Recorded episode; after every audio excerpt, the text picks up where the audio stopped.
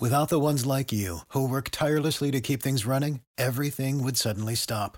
Hospitals, factories, schools, and power plants, they all depend on you. No matter the weather, emergency, or time of day, you're the ones who get it done. At Grainger, we're here for you with professional grade industrial supplies. Count on real time product availability and fast delivery. Call clickgrainger.com or just stop by. Grainger for the ones who get it done. However, standing by right now is the one and the only Sean Mooney. Who? Mooney, everybody's got a price for the million dollar man. After you threw him off through the announce table, Taker climbs back down, he gets in the ring, and he goes, see if he's breathing. Right before I called 911, I thought she'd fallen asleep. Kind of shook her a little bit to, to wake her up, and she did not respond. and I'll go down to my go to my grave testifying or whatever swearing that Davy was not on drugs. If he was on drugs the way Bret says, how does I mean how great does that make Davy? Are you laughing, Sean? I get off the track here all the time. Did you just laugh, Sean? You go ahead and chop me. Give me a big chop. I'll sell. I'll give you my whole chest and everything. And then I'll look at you like this, and uh, then I'll punch you right in the mouth as hard as I can. Attention, Sean Mooney, you scum, you slime, you maggot. If there's no further questions, you're dismissed. Carry on, maggot. Hello, everybody, and welcome to another edition of Prime Time with Sean Mooney. Thanks for once again tuning in. And we're coming off a conversation with the Tennessee stud, Ron Fuller.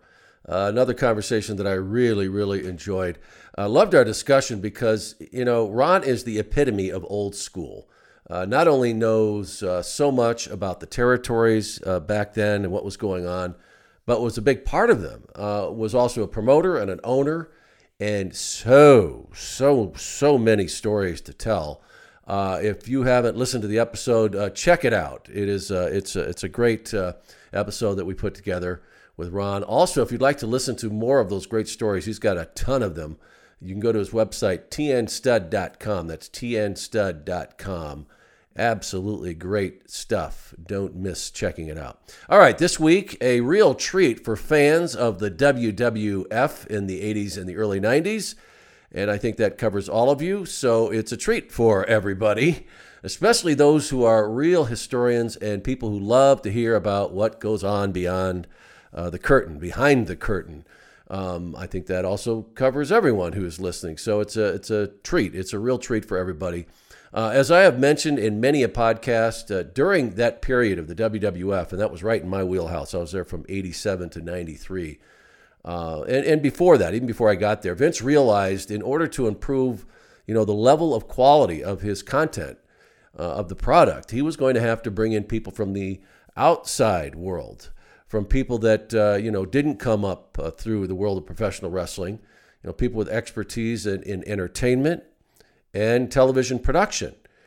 And uh, it also happens that you know making that transition of bringing these people in, it became a you know very turbulent time in the company because um, very much the business and and the company were uh, uh, very much a kayfabe uh, atmosphere, as I learned firsthand. But others like me also discovered, you know, when you arrived, you were very much considered an outsider, and really had to earn your way in, and that could take. uh, took me a good year, but I, others um, it took a lot longer. Some never, you know, kept working there maybe, but never were uh, what I like to say accepted. Um, you know, uh, the the important part to remember is that uh, you know uh, you you may have become accepted, but you were never going to be one of them. And as long as you remembered that, you were going to be okay. Some didn't follow that uh, that credo like I did, and uh, it didn't usually end well for them.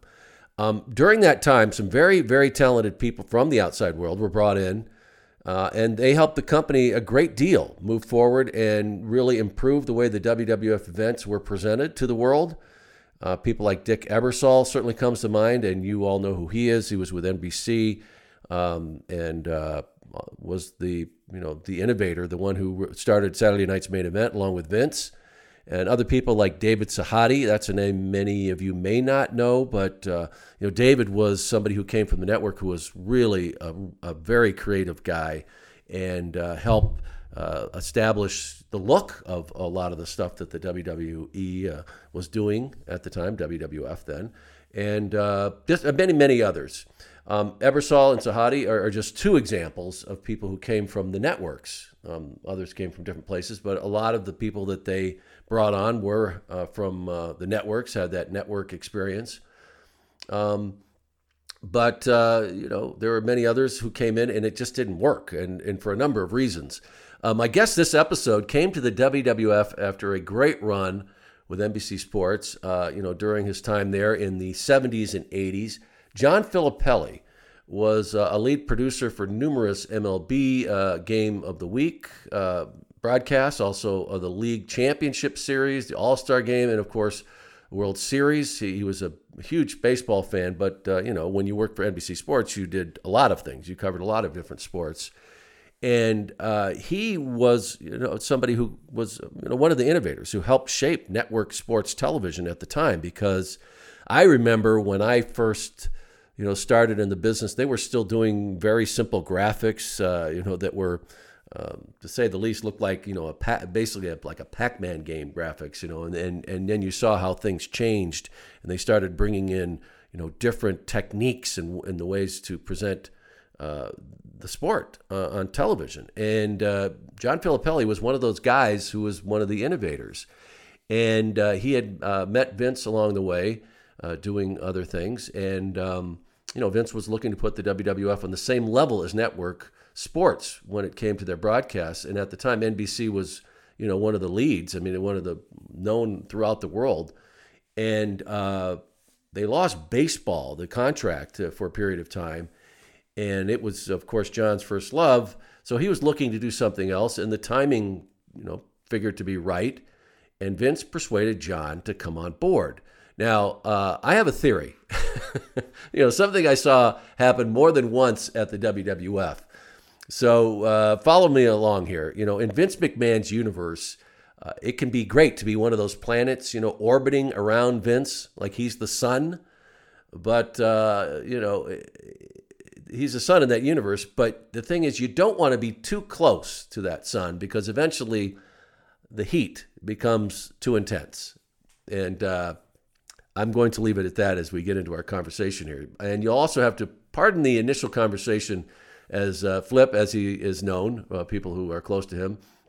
Uh, we talk baseball and the glory days of network sports uh, because uh, I, I, I love uh, you know talking about how sports television changed during that period of time because there was a lot happening, and and Flip was was a big part of it. So. I promise that we will get to the meat of the matter of the time that he spent in the WWF. But I liked, uh, you know, setting the table here so you knew where he came from and uh, just how um, important it was, just what kind of a big deal it was when Vince brought him in. And it will be well worth the wait for uh, for you to uh, hear that. So let's get to it. My conversation with a man who has helped shape network sports and is still doing it today, John Filippelli. Folks, my guest this week has spent his career uh, not in, just in sports television, but helping to shape it with endless innovations he's conceived over more than four decades now, and he still hasn't stopped.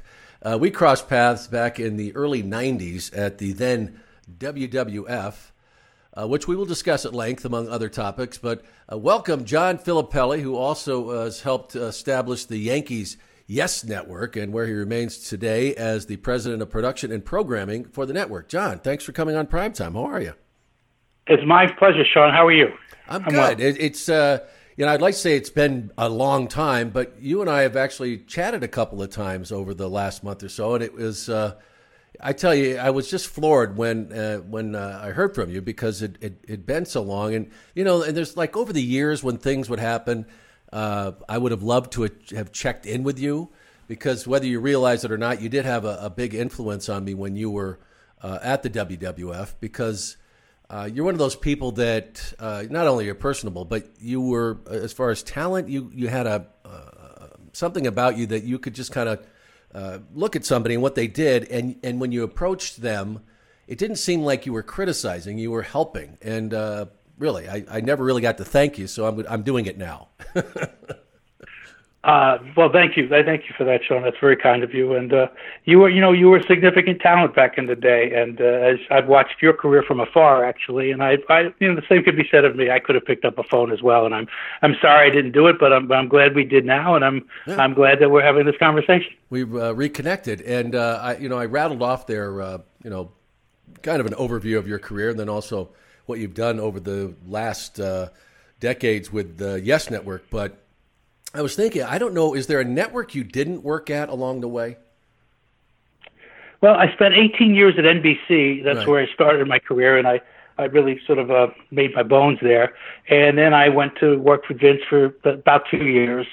Um, I left there. I when I left Vince, I went to work for uh, um, uh, a baseball network is where I went. That was a, right. a collaboration between NBC, ABC, and Major League Baseball, and that was great. It was like maybe the most fun I've ever had in any job. But problem was the strike came along and that we couldn't make the you know the financial commitment that we had promised the owner so that went out and then i started fox's baseball i did that for about four years with eddie goren and david hill and that was great because that gave me a chance to sort of uh, bring a talent along that had worked at the baseball network i call him i make up a name i call him Joe Buck. So that was significant and fun, and that was yeah. I love that. And then I went to ABC Sports for two years, was EP there, and then uh, uh, ESPN was basically taking over ABC Sports, and uh, so I was sort of I was a little restless. I was looking for the good opportunity.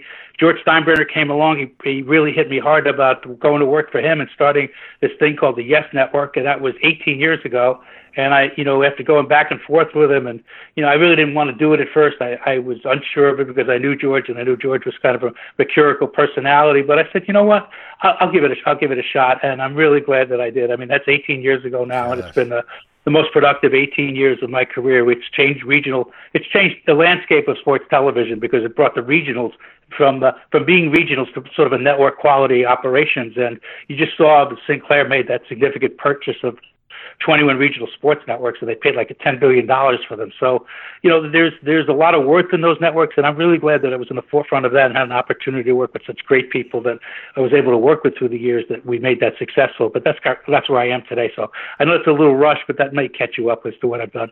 Oh yeah, but I, I, got a lot. I have a lot more. I've got a lot more questions coming your way. I'm sure you do, John. You, no, no, because you really saw the how really uh, sports network television almost in its infancy. I mean, back you know the 50s and 60s, of course, we had, I guess, what you describe as network sports, but it really didn't uh, evolve. I think until you know we started seeing the 70s, and then when cable came along, and then it, it's just been phenomenal since.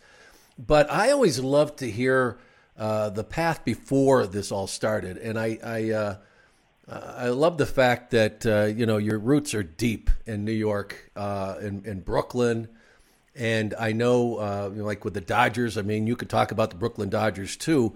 And I think uh, your father had a, a, bar or something. I mean, give yes. us kind of the, the uh, yes. lay of the land, though, the beginnings of uh, John Filippelli and, and your path to uh, network television. Uh, my father owned a bar across the street from Ebbets Field. Wow. It was called Doubles back in the day. and uh, so I grew up around my dad was in that business. So I would, I'm not saying I would go to work with him every day, but I was at the bar a significant amount of time considering I was three years old and four years old. Yeah.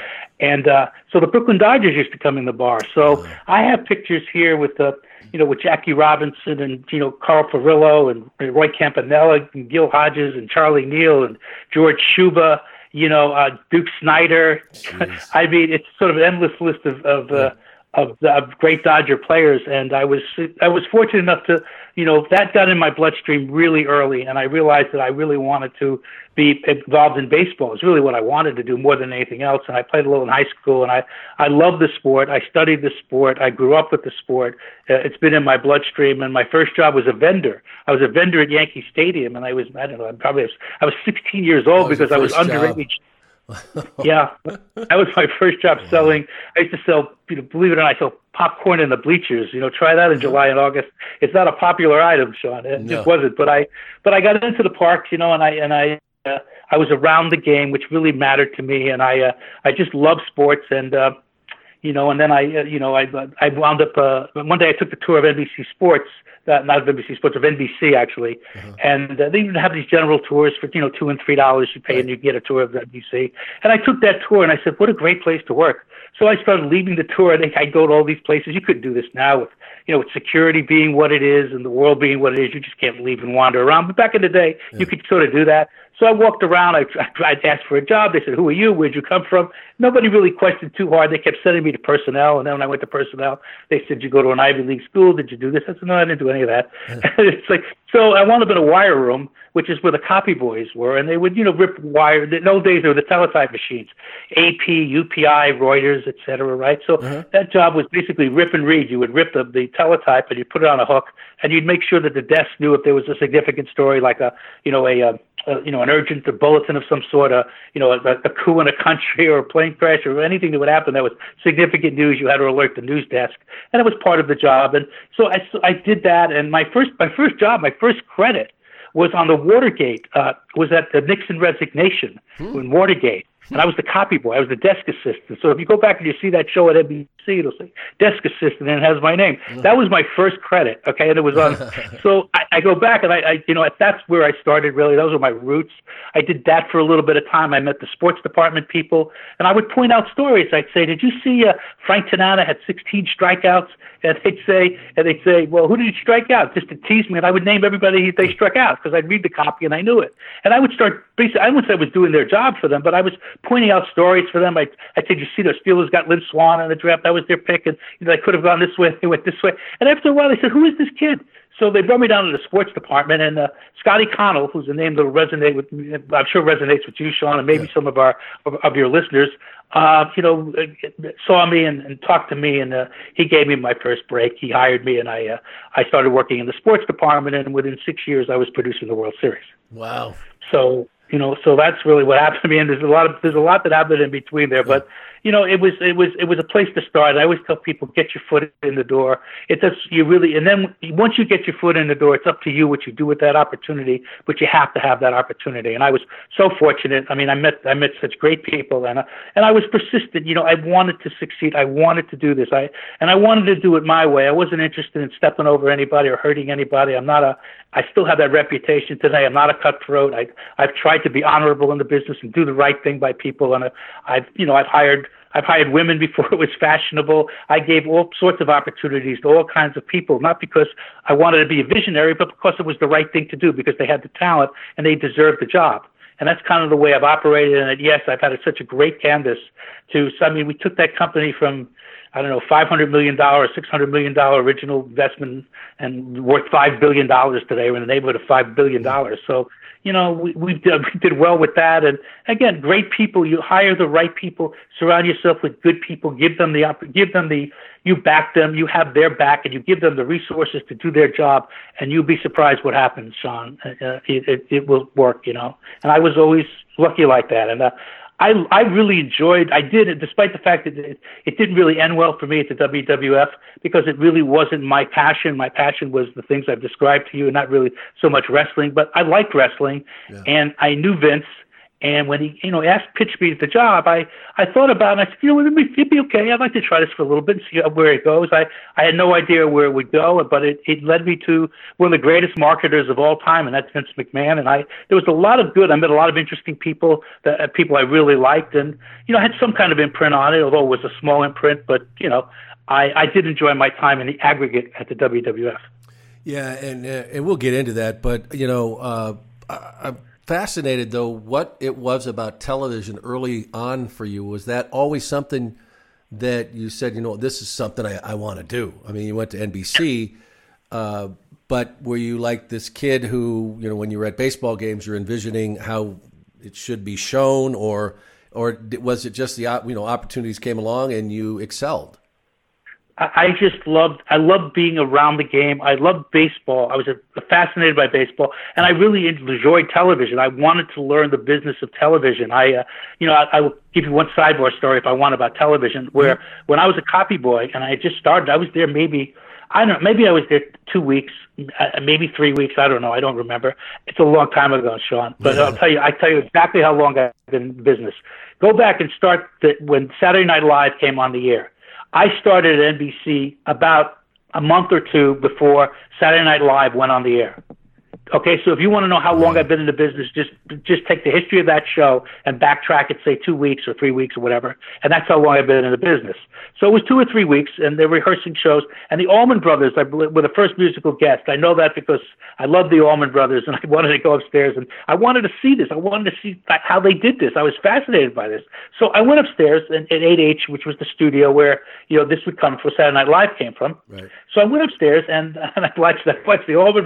I mean, this is great. I mean, I love the Allman Brothers, so this was awesome. And I was fascinated. I wanted to see what a producer did, what a director did, what a cameraman did, what a you know what a tape operator did, what a key grip did. I I didn't really know much about any of this, and I wanted to learn. I really wanted to learn, Sean. My appetite to learn this was insatiable.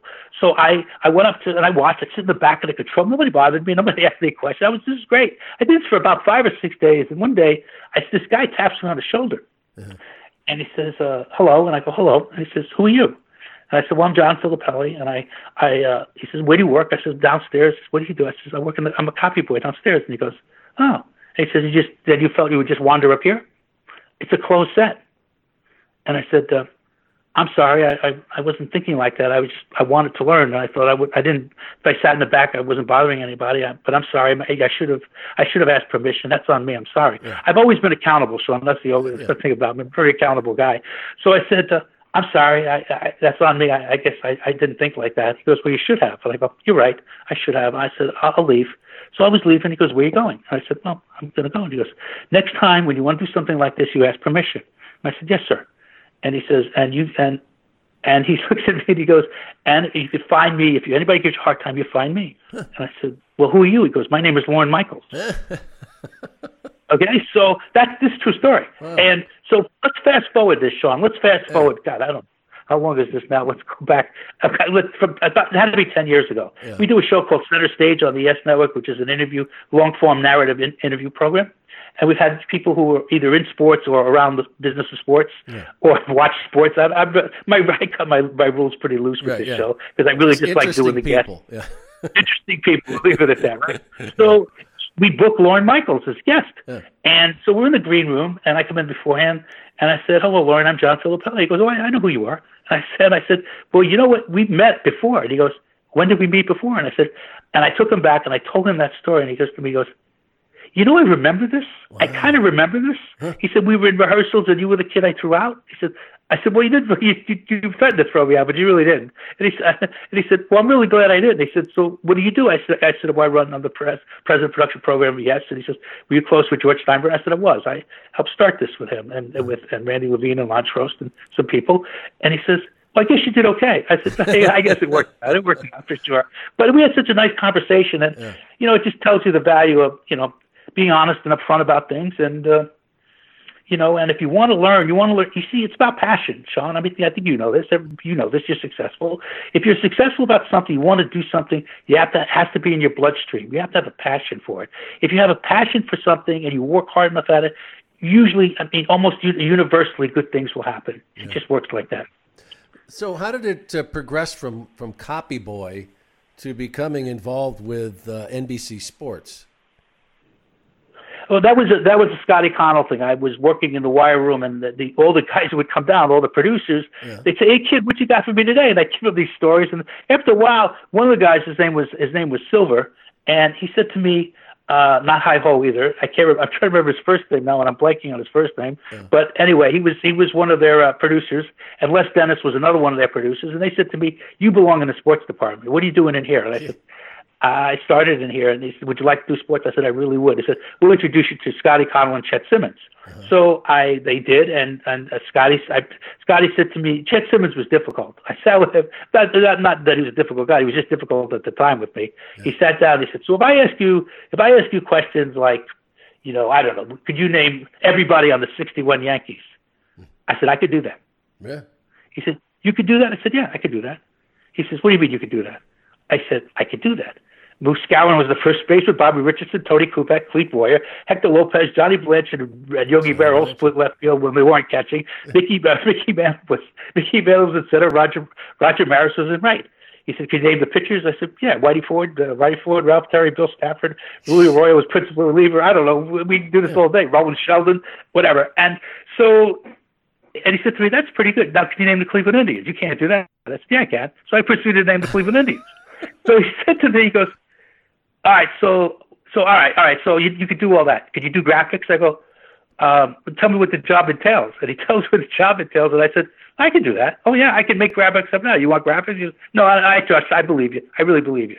He says to me, "I'll send you Scotty." So I went to see Scotty, and Scotty didn't was not as um was not as rigorous in his uh, yeah, in his um, questioning interrogation. It was more like a ter- an interrogation, interrogation not yeah. questioning. Yeah. Interrogated me, yeah. but uh, Scotty didn't, and Scotty was very nice and uh, said to me, uh, "No, I, I I like you. I've heard a lot about you, and I, I think you'd be good for us." And so he, you know, I got a job starting as a. I started basically as a PA. That's how I started, and uh, uh, my career really took off when I met Don Ohlmeyer. When Don Ohlmeyer was running, uh, who was the next sort of executive producer of NBC Sports, when he got in there, uh, he and I got to know each other, and he liked my work, and he thought I had a lot of potential, and so he made me a producer. That's really how things really accelerated for me. It was really Don Ohlmeyer who did that, and and Michael Weisman, who uh, later became one of my best friends in the world, and still is to this day. Michael Weisman and I are very close, but Michael gave me a lot of opportunity. I owe Michael, I owe Don Ohlmeyer. They they they really made my career. They gave me the opportunity to work on big events, and you know when you're on a big event, you know Sean, you either that's where you either make get it done or you don't. I mean, it's like a you know, if, I guess if you work WrestleMania in the wrestling business, that's the, that's the biggest event. You work on an event like that, you whatever it is, you're working on the creme de la creme, a crown jewel of a of an event uh, of a of a of a of a well, I don't know where I'm going with this, but you work on it. You work on it, the biggest events. If you get a chance yeah. to do that, you either make it in there or you don't. You either shine or you don't. And I was fortunate enough, very fortunate enough, that my best work came at some of these big events. I mean, I was, you know, I look back on my career and I look back on the '86 World Series and the '88 World Series. You know, what's Kirk Gibson running out of bases doing with and Harry Coyle got that yeah. great shot at fist bumping. And I've been involved in so many things like that. I even in my time at Fox, I the '96 World Series, On the horse, and the Yankees coming back from two love against the Braves and winning that series, and you know All Star games and Super Bowls. I mean, I worked on so many big events, and I was so fortunate that that that's really where I was lucky is that I got a chance to work on those kind of events, and when I worked on them, I didn't fail. You know, I, I came up I came up aces you know, I mean, I, like I said, I didn't make my mistakes. We all make mistakes. I certainly made my share of them, but I didn't make a lot of them. I, I saved those for Saturday afternoon, Sean. Yeah. Two in the game of the week. If we're going to make a mistake, I'll I'll do it in Atlanta in August when it's it's 105 degrees and you know our audience is small. I never, I I really shined on big events. That's where I made my you name, and, uh, and and that's where my career was made. Yeah. Well, and it's uh, and as I mentioned, uh, you were uh, you were part of that when when it was all really evolving. I mean, I remember from the days remember they were putting the graphics on with basically these uh, clear sheets with with the text on them, right? And then right. you know then we got the CGs coming in. It must have been uh, fascinating at the time to see all of this taking place. So it's like new toys coming along, and then they started experimenting with green screens and you know uh, yeah. So yeah, yeah it, must have been really. Was, was it just uh, really incredible to see how it all evolved over the years, and how much did input? You know, were you able to say, "Hey, let's try this"? Because I know that has never left you. But in those early days, did they give you the the, the free reign to to try different things with uh, the production of these games?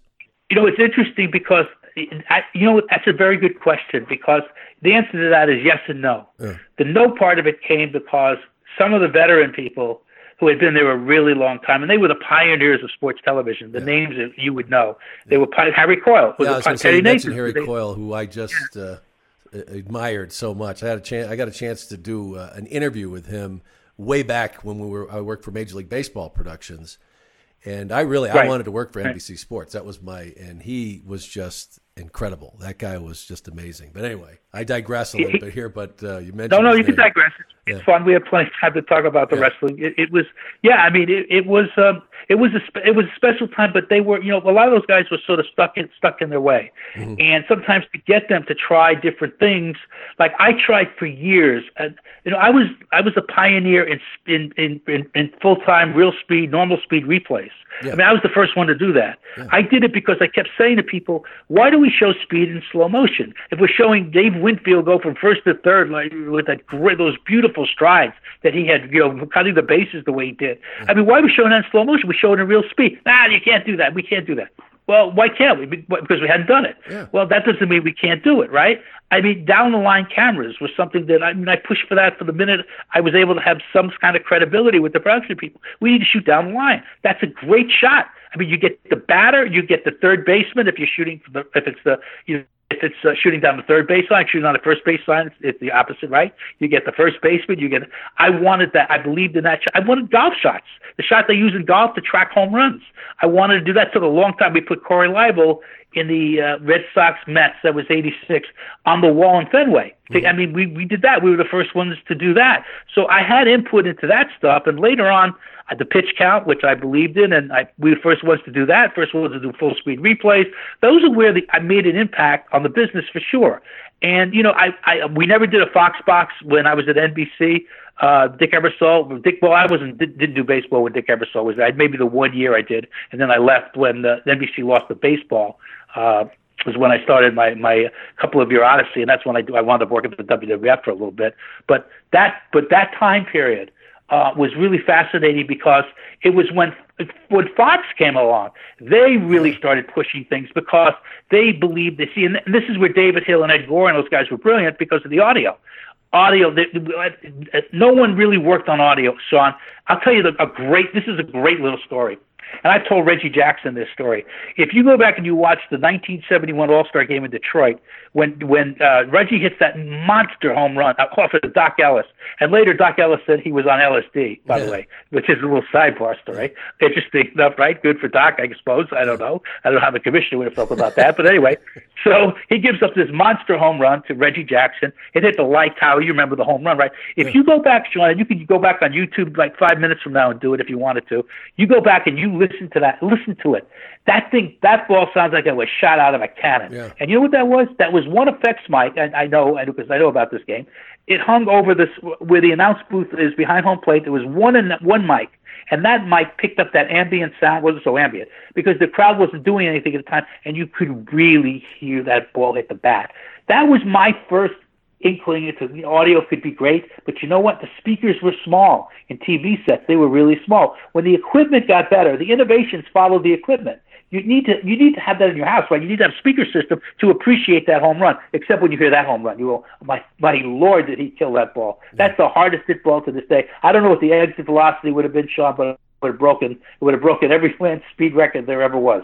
I mean, that ball got shot out of a cannon, and Fox was smart enough to realize that you know what this we could do something here. So they put mics in bases, and they put mics in the walls, and we have all kinds of great audio. And you pick up conversations, guys having conversations on the bases, and stuff that you've never had before. They press the audio. They when you did a mix, Sean, which for for your audience, our audience you know, mix means the announcers speaking and, and the crowd noise. You want to have a balance. You don't want to have one drowning out the other. They they've raised it. They raised the limits to the point where it almost challenged you to hear the announcers, and that's a little too high for my taste but I knew what they're trying to do. They want to make you feel like you're in a ballpark. Yeah. They do auto racing, and you get that sound. You hear that. There's nothing like that sound. I did in the Indy 500 when I was at ABC, and that sound, Sean, of those those cars going on a track is the most phenomenal thing you could ever hear. It's the most.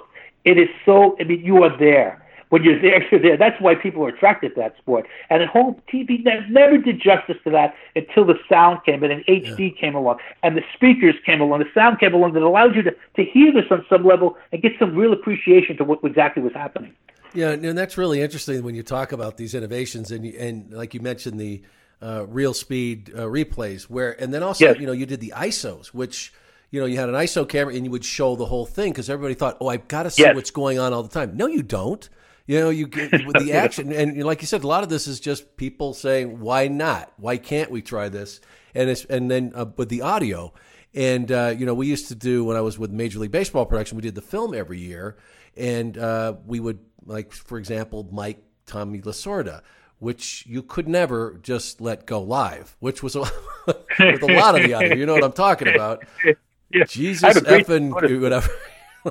I have a great Lasorda. Want to hear a great yeah. Lasorda story? Great sure. one. So, I mean, I knew Tommy pretty well. I mean, because I would do a lot of the Game of the Weeks, and I did the World Series, and I, so I knew him pretty well, and I, I liked Tommy. Tommy, you, you could not like Tommy. He was just he was just a walking soundbite. He's the most personable guy ever, and he's just the, the world's greatest when it came to the media. He embraced the media like no one I've ever known, and so we we were pretty good friends back in the day. And um, so this is like the year after the world. So I guess it's the spring after the they win in '80. I guess it was the '89 uh, uh, preseason uh, spring training. So NBC decides they want to put on some games and to to counter program the NCAA basketball that the CBS had on. You know, not that it's going to beat it, but it would maybe baseball fans had someplace else to watch. So it was the Mets and it was the Dodgers was the matchup, right? Yeah. And the Mets at the time had Darryl Strawberry, and the, you know they had they had a pretty interesting team. So okay, so so before the came, Tommy says to me, you know, we're just talking. He says, I said, well, you wear a mic. And he says to me, and that was really taboo. Then people didn't wear mics. He goes, yeah, it's, it's a spring training gift. Then why not? He said, you be careful. I said, I'll be careful. Don't worry. I, I, I know what to put on. Don't worry about it. So he puts a mic on, right? And he's, and so he says, he says to me about the third or fourth inning, and this game is terrible. It's like on a, it's a spring training game, which means it's endemically horrible. Yeah. And then to take that on top of it, it was it just was a boring, endemically horrible game. It just was not not good television. So he says to me, but to the cameraman, he says because he I can hear he's got the mic on, and he says, "Hey, Flip," he says, uh, "How we doing?" And I said, "Hey, Tommy, this is terrible. I mean, it's so boring, I can't believe it." Yeah. So he says to me, "Well, what can we do?" I go, "I don't know. It would help if you went out there and started an argument." Now I said that in jest, okay? I really didn't mean for him right, to go yeah. out, but you know, if you say something to Tommy yeah. and he thinks it's a good PR opportunity, yeah, he was right. going to run with it. So he says, next thing I know, the, the, the, he, there's a, a ball and a strike, and which is by boy is immediate ejection. You know that if you if you if you argue that, I guess in spring training, they might make an exception. I have no idea. So so Tommy runs out, and he starts arguing balls and strikes. And I'm sitting there going like, this is like unbelievable. He's doing this and then the, the home plate umpire says to him, who was, by the way, I believe was Doug Harvey. I'm pretty sure it was Doug Harvey, the late great Doug Harvey. Yeah. Says to him, Tommy, this is a spring training game. The same for the regular season. Okay, what are we what are we arguing about here? And Mr. Tommy was just, that's a terrible. What are you doing? This way, so and then he throws him out. So I don't know anybody's ever been thrown out of a yeah, spring, spring training game ever, ever. He throws Tommy out. So he gets back in the dugout and he says to the cameraman who, who was talking to me. He says to the cameraman, he goes, how was that? How's that? It was great. He goes, okay, good. And he left. So that was the, so that tells you spring training and yeah. any which way. It was fun and he was great. He was one of the great people. And yeah, I'm sorry, I went on a sidebar no. No, there, I loved hearing that because you know I produced uh, four of the Dodger highlight films, and then I also did their 25th anniversary film. And right. Oh, that's so, good. Yeah. Yeah. So I had my uh, experiences with Tommy, and we, we sure. you know, needless to say, we were a pain in his ass a lot of the times. And a quick story for you on Tommy is that I was out there. We'd go out there for about like a week to shoot the wraparound stuff for the film, and uh, we'd go out there. And I had uh, we would put uh, you know music in with it, and at the time there was that "You Look Marvelous" song that uh, Billy Crystal did oh, yeah. Fernando yeah, yeah, yeah. So I had this great idea that I would have uh, Steve Sax, who I'd gotten to know pretty well, to right. do lip sync with the song. And uh, I said, you know, I told Tommy, I said, look, I want to do this little bit uh, with the guys. I'll do it, you know, before the game, you know, in advance. And he's like, okay, what are you going to do? I said, it's just a song, and we're going to have them. Uh, I didn't really give him any other details. And so I'm out in left field with Steve and three of the outfielders, and they're going to be like the backup dancers. I talked them into it. and I had this Dodger blue ascot that I got, and then I got this big gray wig. And so I had given Steve the tape to take home the night before. I just learned, I said just learn like the main chorus. There's like two things I need to really see you with your lips matching it. And I have this boom box.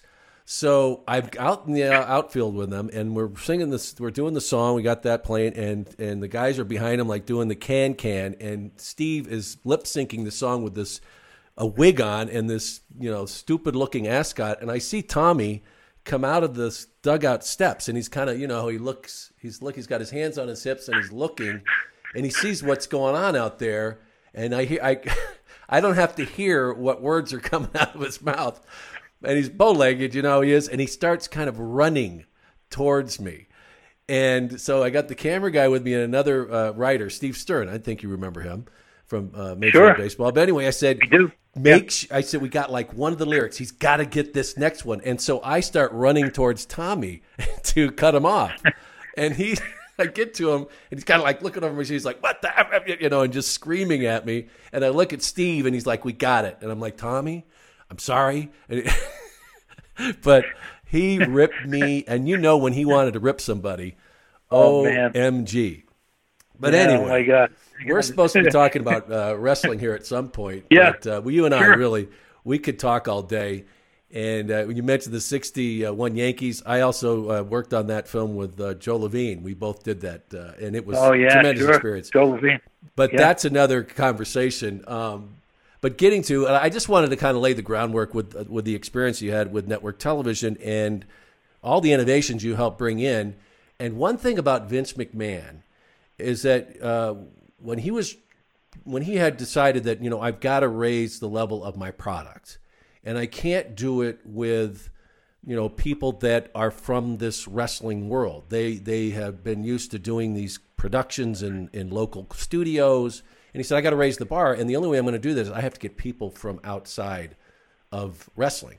And he went for network people. I mean, he knew that that was going to do it, and at the and also any equipment that we need. What kind of things do we need for effects? Yes. And uh, so uh, let's get a little more specific on how that trail led to you and how I don't know if you had known Vince prior. Yeah, I how did. you ever met. I know, I do it. Yeah. Well, I did the. Uh, I, I, I, when I was, when I was at NBC, Mm-hmm. and it was like 1985 or something like that. Was when they did the was the Rock and Wrestling Connection, Right, right. and that was getting. They, they were using Cyndi Lauper, and I said to the people at NBC Sports, I go, "This is this is really this is not just a curiosity now, uh, like some sort of niche niche entertainment thing. This is like gone mainstream." And we should do something like we had a show called Sports World, which was a you know anthology show with you know different sports. They you know it was like Wide World of Sports, except it was NBC's brand was was Sports World. So you could do segments on certain things and features. So I said we should do at the very least a feature, but we should do a whole couple of segments on this thing because it's really a phenomenon on this rock and wrestling connection. And nobody really wanted to do it except me. So I talked Well, a couple of people into course. it. Yeah, but Ebersol wasn't there now. Yeah. No, there was no Ebersol. This is pre-Ebersol, all right? So it was Mike Weisman, and I said to Mike Weisman, I said, Mike, I think we should do this. And Mike, Mike, who was really smart and loved to push the envelope, he like no one I've ever worked with, very few I've worked with, said, sure, that, would, that sounds great, go do it. And he sort of left it to me. And so there were a couple of segments to it, but the, I, I wound up producing with Costas, and Bob Costas was perfect for this. But forget about what happened later on between him and Vince. That's a whole other story. But at the time, Yeah. you know, Costas was the young, irreverent, you know, up and coming, big time talent. Who loved and, wrestling. you know, I, I had produced him from the NFL football show. So him and I, I did NFL Live, which was, you know, um, pregame, postgame, you know, the rotating things that NBC did uh, when it had the, the NFL football package on Sundays. And it's still in evidence today, those shows. So I worked with Costas on that, and I did the backup game at the time before I wound up getting the bigger game and doing the World Series. I did the backup game with Costas and Kubek on NBC. So Tony, Tony, all those guys I was tied with, particularly Costas. So I mentioned this to Costas. He said, "Oh, I'd love to do it."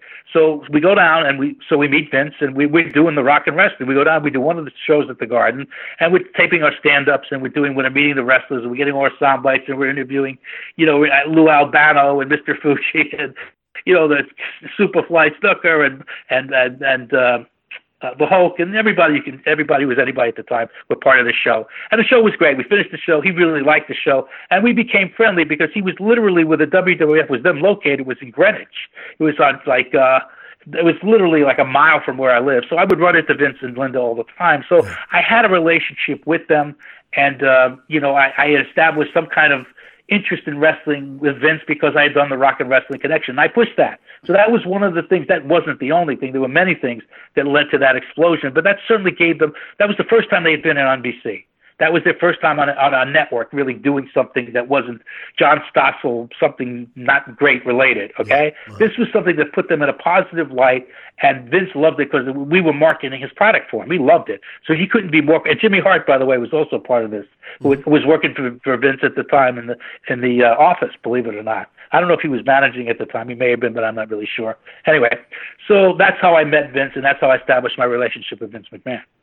Wow. And, uh, you know, at that time, it was really, really starting to blow up. and uh, you know it was becoming mainstream, and and you helped that part of it by putting the product on network television, which hadn't been uh, really you hadn't seen that happen since the '50s, really, and and it was had you know come back big time, and uh, with you know Hulk Hogan and that whole wave just started. Oh, Piper! Remember you got Roddy Piper, yeah, Roddy and, Piper, you know, Wendi Richter, and I mean all that. I mean, it's it, it actually became part of lore. I mean, that to me was actually, if I go back and I mean, I, if I went back, and you would be better at this, much better at this than I, Sean. If you went back and you looked at the, you know, last 50 years of wrestling or whatever, yeah. I mean, that that that movement, that time, Mr. T, Mr. T was was incredibly important to what they were trying to do. I, I had actually worked with Mr. T on some other show, so I knew him too. So this, the idea of putting all these people together was was great. And then Vince was smart. I mean, Vince knew how hot Mr. T was from the, and it, which actually I think slid to the A team or was in the A team. I don't really, I, I don't remember this now. What came first? It's like the chicken or the egg, whether it was on the A team or not, or that led to the A team. I'm not really sure. But Yeah. Mr. T was was big, Well, and Vince Rocky, realized this. yeah. He was pushing WrestleMania. So he Yeah. wanted as many people as he could get that would help him sell wrestling and as mainstream as he could get. I mean, he had Billy Martin. I mean, Billy Martin used to, Billy Martin and I were friends, and he would tell me, I, they got me ringing, I'm like the timekeeper at ringside or whatever it was, something like that. Yeah. Um, so he had parts in wrestling and Liberace. Yeah, and I mean, they went, Liberace, yeah. Vince was so smart. He's so far ahead of every every one of the other territorial territorial uh, fiefdoms that they had at the time. Yeah. Vince really knew he was. He went not only did he went network, he went global. I Oh, mean, yeah. nobody was doing that. Yeah. That's what made Vince great. You know this. Well, it's it was just an amazing time. And I came in in '87, and I too was an outsider. I mean, I had never really been involved in that world at all. You know, I grew up Yeah. out in Arizona. We didn't have a whole lot of professional wrestling coming through, and um, Right. So I, you know, I was another. He, it was the same way with talent that they were bringing in, but Vince had this vision, and and uh, you know, it's never stopped. The guy's still, you know, putting in the eighteen-hour days. But uh, back then, no, it was just um fascinating to me because I had been involved in producing television uh, with Major Right. League Baseball productions, and I was just uh, astounded. And you were great, by the way. You did a really good job. I mean, I remember all the conversations you. And I mean, I'm sorry, I didn't want to interrupt you, but you were terrific. You were a terrific producer, and you really knew. You, I mean, there were a lot of things you could have done. I mean, I, I, wrestling was one of them. That was just one of the things you, you wound up doing. But you had a lot of talent, Sean. You could have done anything you wanted to do. And uh, and uh, and you and I would always talk baseball because when we'd have our downtime from the wrestling, which isn't very much because of you know the the demands of those jobs, but the reality is we'd always find that was our common ground. We could always talk baseball. Yeah, we still could. So we're, going to have that beer someday. We got more stories to tell. Yeah. Uh, but uh, it is the, the the fact though that that Vince brought these people and he knew that that was what was going to continue to raise the product. And uh, you know he was right on the level. Uh, It got to a point, you know, with Kevin Dunn, who at that time was just you know edit one producer. That you know Kevin was uh, a very Right. creative guy. Yes. Uh, but they, it was basically all that stuff was being done in one room with him and uh, you know two other guys, a guy uh, you know uh, editing and uh, uh, Larry Rosen in the, in the audio booth, and and Mike, started- I can't remember Mike's name. There was Mike somebody, uh, um, Grossman, Grossman. yeah, Mike Grossman, yeah, and uh, Grossman, that was that was it, and it and that's another thing. As you mentioned, you would ran it, you would run into Vince and Linda uh, in Yeah. Greenwich, and I've I've told people this uh, as well, and you've lived in that area uh, pretty much your whole life. But when Yes. Titan Sports, as they called it back then, um, we were a pretty small family. I mean, everybody knew each other. Uh, we all the production people knew each other. Uh, we all lived in that Stamford area, and even you know the salespeople, the marketing people. It was all you know. We knew Basil DeVito and all these guys. We were. It was a very small company in many ways, even at that time. Uh, today, you know, it's, it's just uh, unbelievable. But uh, back then, uh, when you were when you were there too, it was it was a pretty small company. So, um, you know, what led you to actually getting to the point where Vince said, "Hey, uh, would you come on and help us here?" Well, what happened was uh, NBC lost the baseball, Yeah, and then there was no, there was no, that was it. And once they lost the baseball, I mean, that's principally. I mean, I did other things. I worked on a lot of different sports.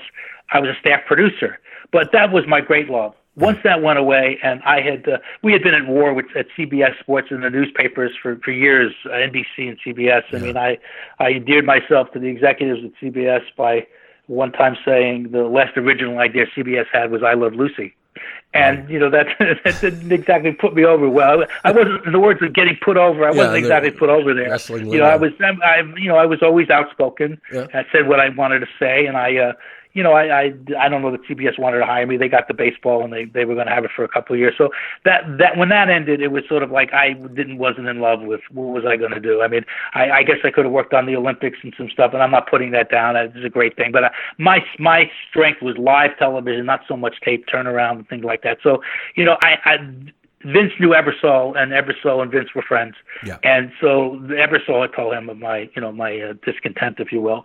And um, and I was leaving. I was leaving. You know, whether I wasn't going to be renewed at NBC for for those reasons, or I was leaving on my own. It, it was clear that I didn't. That my career path for the things I really wanted to do was was sort of blocked. So I. Uh, I was open to hearing things, and then uh, Vince approached me and said, "Would you become my executive producer?"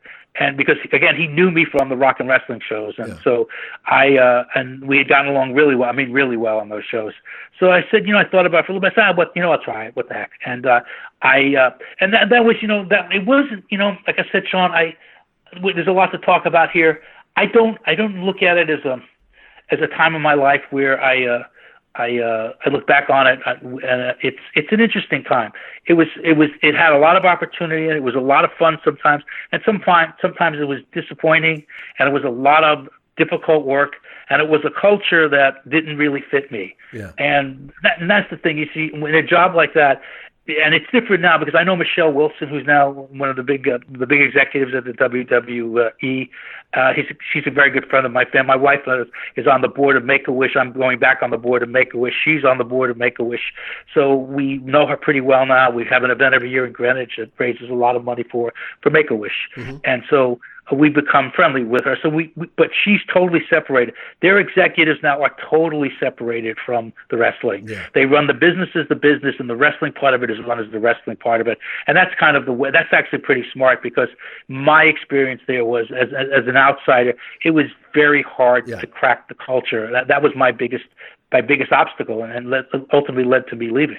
Yeah, and, and I was going to uh, you know mention that that it, as I said, it was this small, a relatively small company at the time, and I experienced the same thing coming in.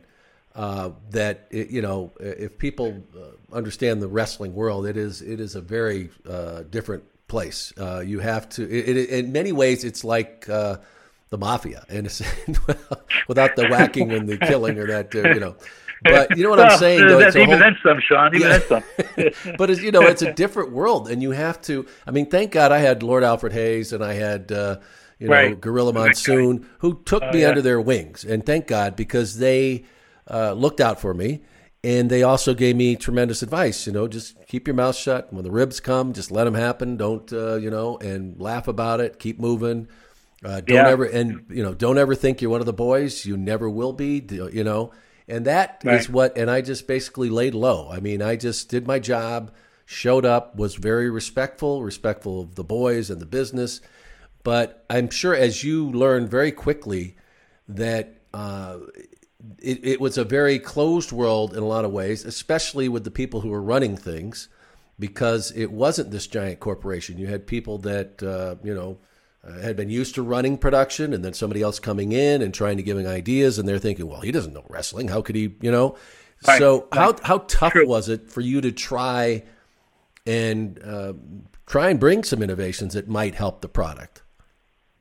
it was really it was very tough. I mean, because no one really wanted to bend, and you know, it it and ultimately, well, there's a couple of things. Number one, you you get sandwiched in, in between Vince McMahon and and and the uh, people who were you're doing the television production, and I was sandwiched right in the middle because you know the reality is that Vince McMahon, I mean, he's one of the great. I mean, he's one of the geniuses of all time. I can I can give you business props all day about Vince McMahon. Also, personally, I like Vince McMahon, even though I like I wound up wound up I wound up leaving there after two years, and I don't know if I left on the best terms, the best of terms, or whatever. But I I still to this day have a lot of respect for him.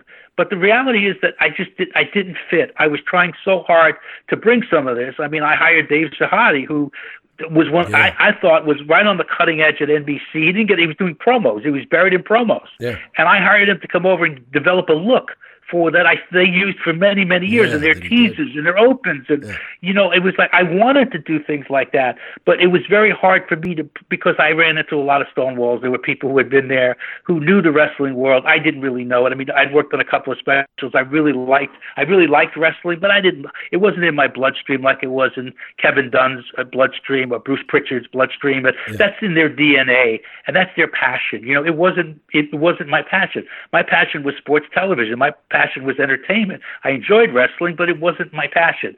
So you know, and again, so you run into like sort of roadblocks along the way. Even some of the wrestlers. Uh, I remember going going down to do promos with the Ultimate Warrior, and you know that was like not a lot of fun. I got to tell you, that wasn't like that wasn't. I don't look back on that and say, "Wow, that was a good time." you know, it was like some of the guys were great to work Yeah. with. Uh, some they really were. Bobby Heenan was, was a friend of mine even long after, to almost to the day he died. Bobby Heenan and I were friends. And, Yeah. you know, so I mean, I made friends there. It just it's just hard to connect with a culture that is very much a kayfabe culture. I mean, I didn't even what did I know about kayfabe. I had to learn all those things. Hmm. It's a carny, it's a carny world, okay?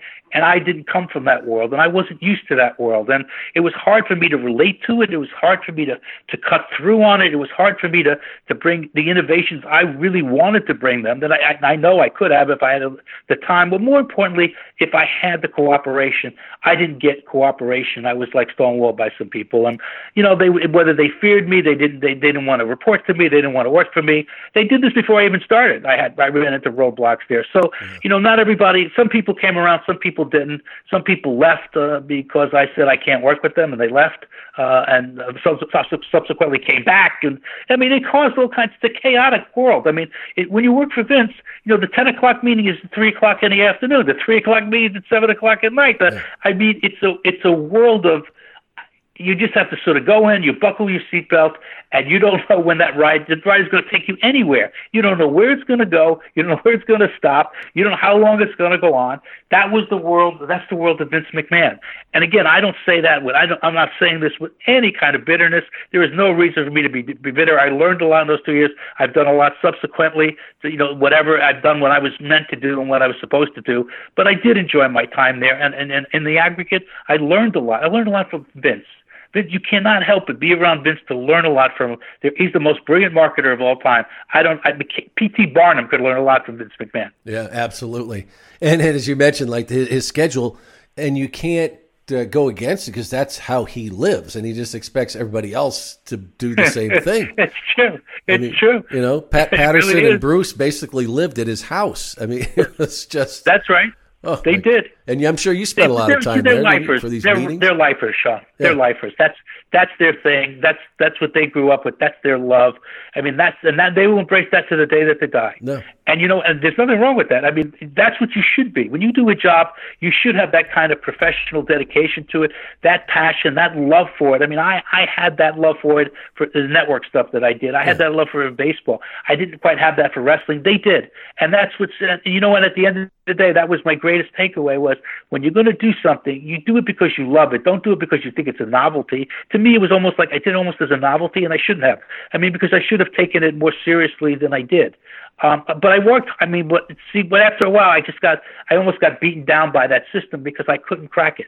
I didn't know how to go about it. I didn't have people who took me under their wing. I didn't really have much of that. A couple of people, were, were, I'd say, were, couldn't have been better. Really nice. Some people were just great to me, and a lot of them were just, that was just their world, you know, and they were protective of it, and I understood it. I mean, I, like I said, I, I look back on it actually fondly, as more so than anything else. Yeah, but I think at that time, people, the you know, and I, I I know it's changed since then because they have so many people from many different worlds of production and that.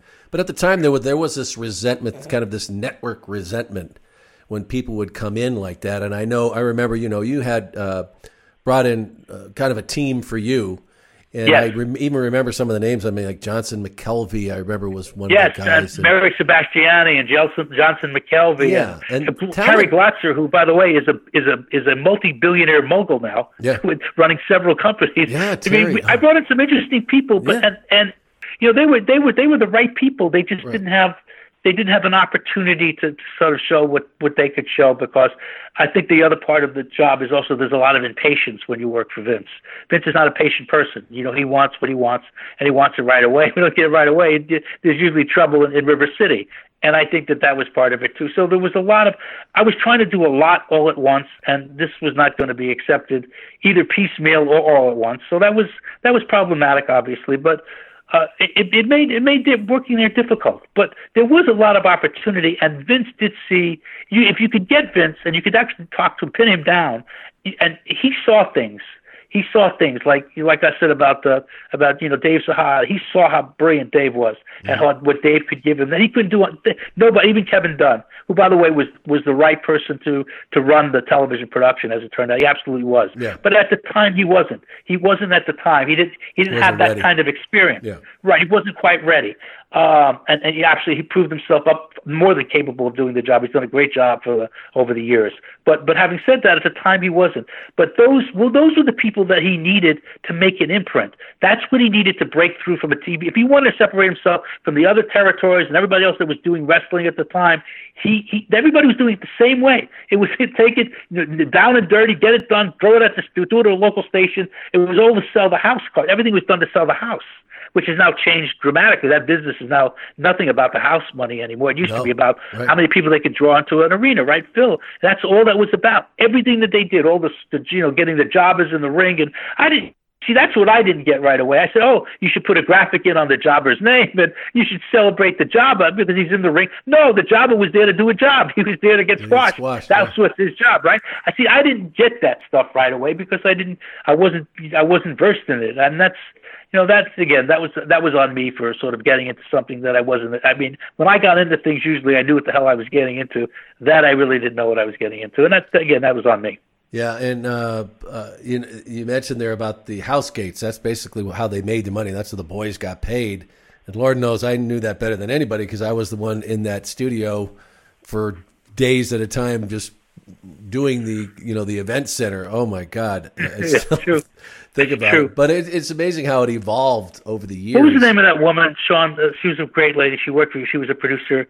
Uh, really sweet. Tracy? She wa- wanted to move into San Francisco. Tracy, right? Yeah. Tracy. Yeah, I can't remember she was great. Great, nice lady. Yeah, that was that was a boy. Was at a factory, and uh, I would be in there from you know Monday till Thursday, and then Howard would call and say, uh, you know, the Berzerker hurt his his leg. He's going to be out for. You got to do twenty markets over. I'm like, That's right. I don't know That's how I lasted as long as I did. But uh, what was it though that when when it really started to go downhill, and you said, yeah, maybe I should be looking for an exit here. What was the what was the end of Uh, that? well, there were, there were two things. There was a, a person there who was um, I was instrumental in, in and he's now he's got the most popular podcast I think in history It was Bruce Prichard, and we didn't Yeah. get along. So I I was instrumental in him moving on, which he did for about a year and a half. And he would call Vince a lot, and you know, did so Vince basically brought him back, and I was still there. That didn't sit well with me at all. So that was that was part of it, and the other part of it was when we went to SummerSlam, and, and it, we went to Wembley, I believe, and it was like it was a great, it was a wonderful yeah. atmosphere. It was a lot of fun to work it. But uh, Bobby Heenan was working with Vince, and you know, Bobby Heenan was not giving Vince what he was looking for, and Vince was very. Uh, uh, what's the word I'm looking for? He was very assertive in what he wanted, and I told him on the. And I went to the IFB and I said, Vince, stop this. You're not getting us anywhere. This is you're making. You're just making this worse. Stop. Calm down. Everybody needs to come from the same place. Well, you know, this is Vince's show, and uh, you don't say that to Vince. So, you know, I uh, I made that mistake, if you will, but it wasn't a mistake. It's my personality. Well, it's, yeah, it's not like you've ever changed that uh, how you. no, I really haven't. I right. went into it with that, and I left with that, and I still have that. I mean, I know what I want, and, Right. and I know what you don't want to. When in certain situations, it doesn't you, you, it doesn't pay to up to, to take the apple cart and turn it upside down. And so he was doing that. So that so we had a difference there. And like I said, bringing Bruce back, which you know, I guess in for the business and for Vince, it was the right move. For me, in there, it was not not a good sign, and I didn't sit well with that. And I, by the way, I was very open about it. It wasn't like I hid any of this. I I was very open to Vince. I said it from all control him. I think that I didn't want him back, and he was there right when I said it to his face. So it wasn't like something I hid. But you know, but again, that's that's like water under the bridge. It's a long time ago, and he's come on. He's done good things, and he deserves his success. And uh, I know he's doing the Friday night show on Fox, and I, I hope it's successful because uh, he knows his stuff. And uh, you know, he's been through battles. His family's been through battles with cancer. My family's been through battles with cancer. So sometimes those things that at the time they seem like it's the all the end of the world is right. ending and it's everything. It really doesn't mean anything in the big scheme of life. What matters is sort of uh, that you learn from certain things, and you you, you if you go on to something else, you put those lessons that you've learned and, and uh, you apply them in a way that sort of makes sense and is good for everybody involved. And I was lucky enough to to to move on to, to things that I was you know should have done again. But again, I don't look back on this. And I keep saying the same thing. I don't look back on this with any kind of real bitterness at all. I'm not bitter at all. I mean, it was just I wish I could have been better at what Vince wanted because I felt like I disappointed him because I I've never really been in a job where I disappointed people. I never did. Mm-hmm. And this is a, I felt like I disappointed him because I didn't know the business the way I should have known the business to take that job. I didn't. I mean, I, I don't. I, I don't think I did a bad job. I just don't think I did the job that he was expecting and that I was capable of giving. If in fact I had the proper education and foundation to do that job, I had the production chops. There's no doubt I had that. I just didn't have the wrestling experience, which I think goes hand in hand with that job. I think it's necessary to have that. And Bruce had it, and certainly Kevin Dunn had it in spades. So you know they they, they deserve their success. Well, and and there's no way you could have been prepared unless you actually came from that world. Nobody is. And, and there are two humans on this planet who are Vince whisperers, and uh, and there's not you know people that can work with him year after year after year. And uh, Kevin was always one of those guys. I even remember when we would be in edit one or something, and, and Vince would come over, and you never knew when he was going to you know show up and do whatever he was going to do. And Kevin always just knew the right thing not just to say, but to do. You know, like just sit back, let him do this, or when he could go in and tell him, no, you got to do this, do the, do it this way.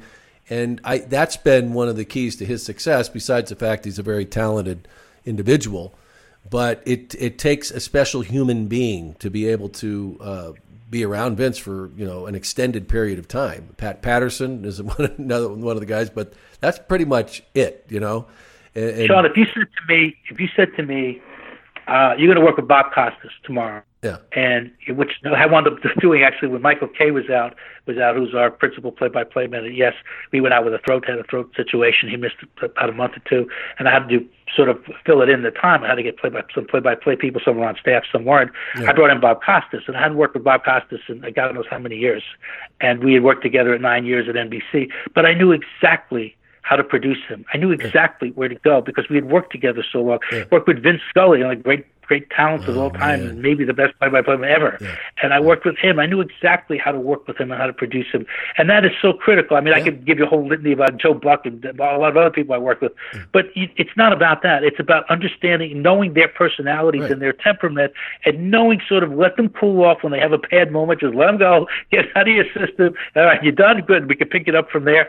It's knowing, you know, what buttons to push and how to push them, and how to get the best out of people. And not only that comes with knowing knowing the person. And I, I mean, I knew Vince on some level. I did not know him on a professional level. I knew him on a personal level. I had worked with him, like I said, on the rock and wrestling thing, but that was different. Right. He was more a, a promoter back then than he was. He wasn't a talent. He was a promoter, and he was sort of it, happy that NBC had shown an interest in his product. So it was a different relationship. But when you actually work with him, you really have to know him, and they knew him. Kevin Dunn really knew him, and I think that was the key. You're right. Yeah. Kevin had talent too. You're right. But I think also the fact that he knew him. He knew to let Vince go. He knew you didn't interrupt about this. He knew what to say to him, what not to say to him. Yeah. Because again, Vince used to describe himself. He described himself to me like this. He said he used to call himself a benevolent dictator. Yeah. That's what he would call himself. Yeah. And you know, and then I, when I was leaving, I said to him, "Well, I got the dictator part." But, and again, so again, I could do that, and I could say that because it's what I felt, and it's the way that evolved. But but you know, again, it's it's such a closed world, and that's why I really enjoy your show. And I've listened to some other shows. I I mean, I I listen to a lot of things. I watch a lot of things, and I'm in the podcast now. I have a podcast that I do. Uh, it's fun. I enjoy that. It's it's not it's it's it's small. It's a small thing, but I like I enjoy doing it, yeah. and it gives me an education and an understanding about what you actually have to do to do that. So again, that broadens your horizon. So when we start doing that as a business, and yes, which we are, I understand it better because I've been involved in it. That's the whole point of anything is when you do it and you gain expertise at it, that you can then take those expertise and apply them in a way that sort of makes sense to either better the business that you're in or you know to take it to some the next level or whatever you have to do. That comes from experience. And you only get that, you can only do that in the wrestling business if you're actually in a ring or around a ring. Kevin was around a ring, Bruce was in a ring. Yeah. You know, so they they got that. I And you know, a lot of other people, Nelson Sweglar, who was really, uh, actually, he never got enough credit.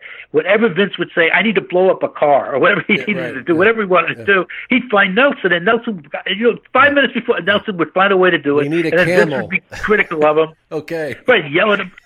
right but he would do it. Yeah. I mean, all this crazy stuff that Vince would come up. I need yeah. to blow up this. I need to do this. Yeah. I need to stage some acrobatic whatever. Nothing. I need fireworks. I need whatever I need. He'd find a way to get it done, and it was like remarkable and no notice whatsoever. And you know, and I know Vince would always like, God damn it, God damn it, no, God damn it. I mean, he'd find some something to yell at him about, but but he was really good at what he did. And that's, you know, when you have a small operation, and they were small, they were so small. I mean, I only realized how small they were because my son Pierce, who uh, uh, was uh, the vice president of a digital media company, and he did some work with the WWE. So he wound up getting, you know, they gave him tickets to WrestleMania. So he said, Dad, you want to go to WrestleMania?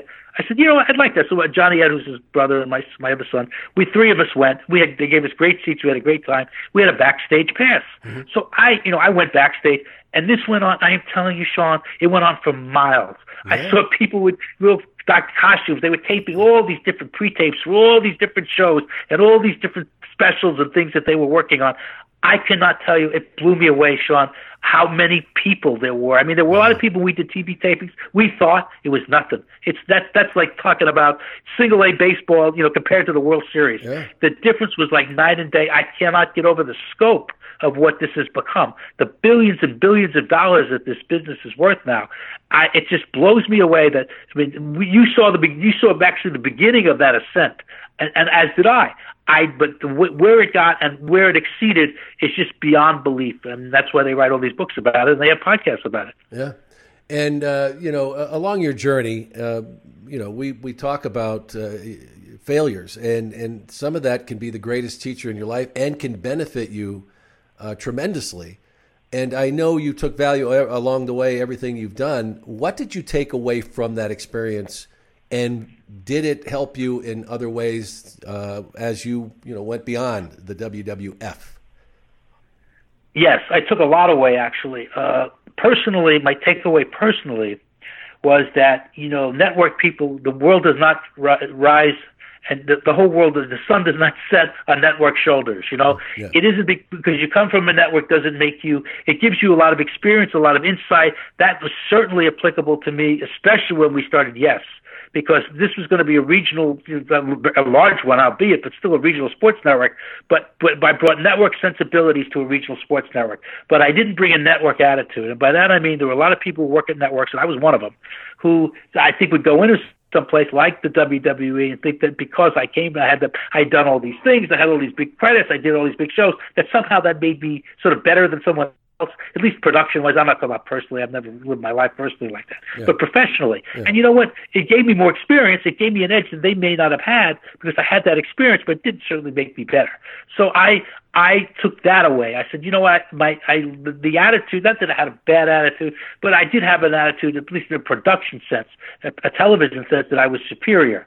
And you know what? I, I just had different experiences. It didn't make me superior. Mm-hmm. So that was something that was a big takeaway personally for me, and it was an eye opener for me. And I'm sort of glad it happened. I never mm-hmm. really had comeuppance of any kind, and in a way, this was comeuppance for me. You know, wasn't wasn't on a, some major scale, but it was comeuppance to me enough where I learned. I, I, I took lessons, life lessons mm-hmm. out of there, just in, just in sort of relating to people better. And again, I, I was always personable, but you know, I, the kayfabe thing got to me, and some things got to me. But I did learn how to.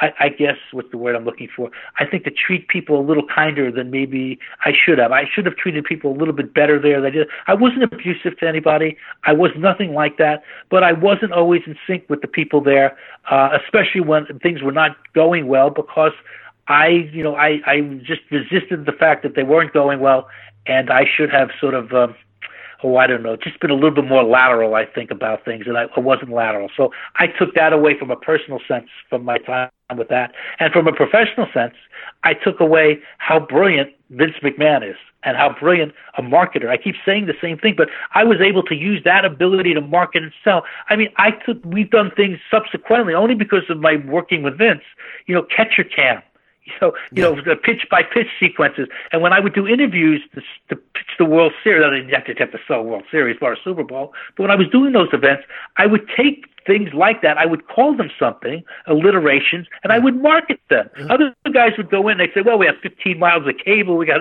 that's great. Nobody cares about that." Right. I would try to find something that I could stick a hook in, the same way Vince would have a hook to sell WrestleMania or the Royal Rumble, or whatever. There would always be some hook he had. I realized you had to have a hook to sell, and because nobody could sell like Vince. Yeah. So what would I do? Like I said, I would come up with all these alliterations. You know, whether it was again the catcher cam, pitch by pitch, super shot, which was just a tight shot of a ball with a, a dedicated shot on a base or a ball. Yeah. You know, to give you that tight close up. Instead of just saying it's a tight close up, I said uh, super shot, yeah. and the papers would run with it. They'd love it. Oh, Ron Filippelli came up with super shot. It was nothing. It was, but it was me taking that that that that penchant for knowing, understanding how to take something and make something more prominent of it than it really was because you put a label on it and you kept saying it and you kept pushing it. The same way Vince would sell local talent or sell yeah. wrestling or sell his cards, his pay per views. I took that away. That to me, that really was so instrumental in my career later on. That it didn't have to do anything with that in the truck. It had nothing to do with that talent. That's a different talent. But this expanded my reach because it gave me the ability to understand and to sell product which no producers didn't have that when when I was producing, and even when I went back and I was in management, producers didn't have that. I was able to teach that to a lot of people. Sell the event, sell it. It isn't just sitting in a chair and calling replays and getting in your graphics and things and working with the talent. That's that's interesting enough. But it's selling the event. When you have a newspaper guy there and you're, you're pushing what you're doing, why is this special? Why is this different from whatever? How do you cut through the clutter? Vince taught me how to cut through clutter. That's what made that so fascinating and so important. And that's what that's that's my takeaway professionally. In terms personally, I told you what it was. Professionally, it was the ability to cut through clutter and to market. That was my takeaway.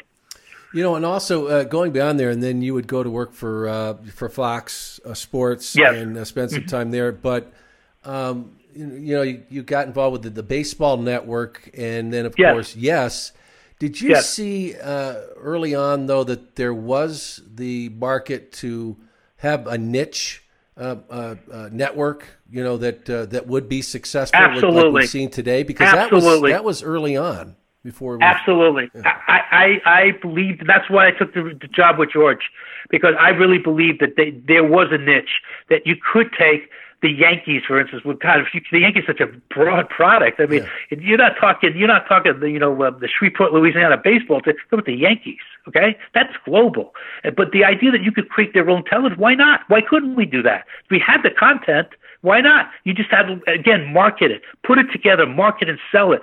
That came that that ability. I that stuff I learned from Vince marketing. That put that together. Mm-hmm. But but I saw that. I did see that, and I, I mean, if I had stayed, that would have been a big pitch for me. To Vince would have been, you need your own network. Yeah. You could launch your own network. It is possible because you don't need you don't need millions of people. You right. need thousands of people right. for him to be successful. For, in terms of what he was doing, his niche. The Yankee niche is much larger than the WWE's niche. But having said that, it's still there's still a niche there, and to be to the idea of putting it together and having it be its own channel in its own place to me had made nothing but sense. That's why I took the Yankee job because it made too much sense for me not to take it. Yeah, and look how many years in now, boy. 18. God, 18 isn't, now. Isn't yeah. that amazing? Well, and uh, great place. And, and, and, flip my last question here, and uh, you know, uh, reading articles about you and uh, just knowing you, and I, I, mentioned early in the podcast how I valued those conversations. We didn't just talk baseball; you really helped me as a talent and gave me a confidence that I didn't have initially uh, there, and, and helped me grow that. But uh, when you read articles uh, uh, from people that you've worked with, a lot of the baseball announcers, and they talk about how uh, you're very firm about what you want from somebody, um, and you can deliver criticism, but at the same time, you you also uh, deliver a lot of props to these guys. And so, I mean, to a lesson to people out there, because I wish more people who are in your position in, or in management understood uh, how that can work because I think a lot of them think you know you, don't realize all this negative stuff you're dumping on people, and if you don't give a, a, positive to them, give more positive, uh, you know, uh, uh, delivery to them on things that they do, it it doesn't give you a happy employee. It doesn't give you a, a, a talent that's going to perform exceptionally well for you. So, what is your philosophy uh, behind that? Well, I think I think you you pretty much explained it. I, I, I really look at it and say, uh, I look at a performance and I'll see things in it that can get better, you know. But I think if you go and you to present that to somebody, you say, "Hey, these are three things you need to work on," and you really need to work on one and two more than you need to work on three, but you need to work on those three things, and you don't say something positive you know, I mean, I always try to look for. In some cases, it's easy because there's a lot of positives there. In some cases, you have to hunt a little, but you always bring up the positives and say, "Look, I really think your strength is. I think you know you're really good on the fly. I think you're uh, you're, good at, at interpreting traffic that's in your ear. You know, I think that you have great knowledge of the sport. You know, you know. However, I think that." Uh, you know, doing interviews is not something that uh, is your immediate strength. It could be one day if you work on shortening your questions and you work on, uh, you know, having more eye contact and following up with what is being said, as opposed to thinking about what your next question is. You have to listen more. Yeah. So you need to listen more, and you need to, you know, I mean, so I would take like I would expect find the positives that I could, and then if I again I would get around to the couple of things I needed to work on with the idea that you know it's that way because there is positive usually in almost all performance, just like anything else. I mean you, could find usually there's good and there's sometimes there's not so good, but you have to give you have to balance it. And I realized, like you mentioned, I think I realized that if I just did negatives, then all you're going to do is have a down. I mean, if, if I, if I put myself in the talent shoes, or if, somebody just given me negatives about my performance, then you know I must be terrible at it. So right. why, why am I doing this? And I must be awful. Then I don't have any confidence. And then where are we going? So you know you, you don't want to you don't want to make it take a situation that you know that uh, you want to take a situation and turn it sour. That's the last thing you want to do. But you need to be you need to be honest in your critiques. But the, by the way, the way they expect that people respect your honesty is that if you tell them stuff and you also give them the positives, then they respect that the, the, maybe what is could be construed as a little bit negative it's really not about that. It's it's not about negatives and positives. It's just giving them an overview of performance, but make sure that it's, it's a balanced overview. So you know they don't get too high when things are going great, and you don't get too low when they're going when they're not going so great. There's an evenness there, and there's a steadiness there. I mean, that's one of the things. Like I said, I mentioned about time with Vince. I mean, I really was firm about that. He wasn't helping the situation any, and I he didn't want to hear it. So I mean, so that I mean, that sometimes that blows up, but but in most cases, it's a matter of just being just being even and being honest. Because I think being honest with it, it means a lot. Because again, if you're going, you have to have integrity with what you do, and what you say honesty is very important because you can't have integrity without honesty. You have to be honest, and you have to tell people what you're thinking. And again, you don't have to yell, you don't have to scream, you don't have to stand on a soapbox, you don't have to you know give a performance that's going to go on the Hallmark Channel. Uh, you don't have to do anything like that. You just have to be. People have to respect you and respect that you what you're coming from is a place of you want to make them better. I think when they once they understand that and they appreciate that, there's all kinds of great communication. Those lines of communication are open forever. Yeah, and and uh, you hit it too is when you said that uh, you know that honesty, and it's not like every conversation you have with them. If you develop that relationship and they know that's who you are, that you don't have to when you have the conversation, you don't have to say, okay, this is what you uh, are doing great, and now I've got these things I have to tell you that you need to work on because you can ream their ass uh, on a time because they know when if you call them and that's what you then there's something boy uh, I really need to work on. You didn't need to put the positive because I know that when I do something that you like, you're going to pick up the phone again too, and you're going to say, "Dude, man, that was I that was awesome." Uh, you know, whatever what you know, whatever I don't know what you're thinking right. there when you did, or but right. that you know, and that's all you have to do. But uh, I, I, think it really. I, I, when are you writing the book? Because not only do you have great stories. no, really, oh no, no, no, really? Sean. Really, never.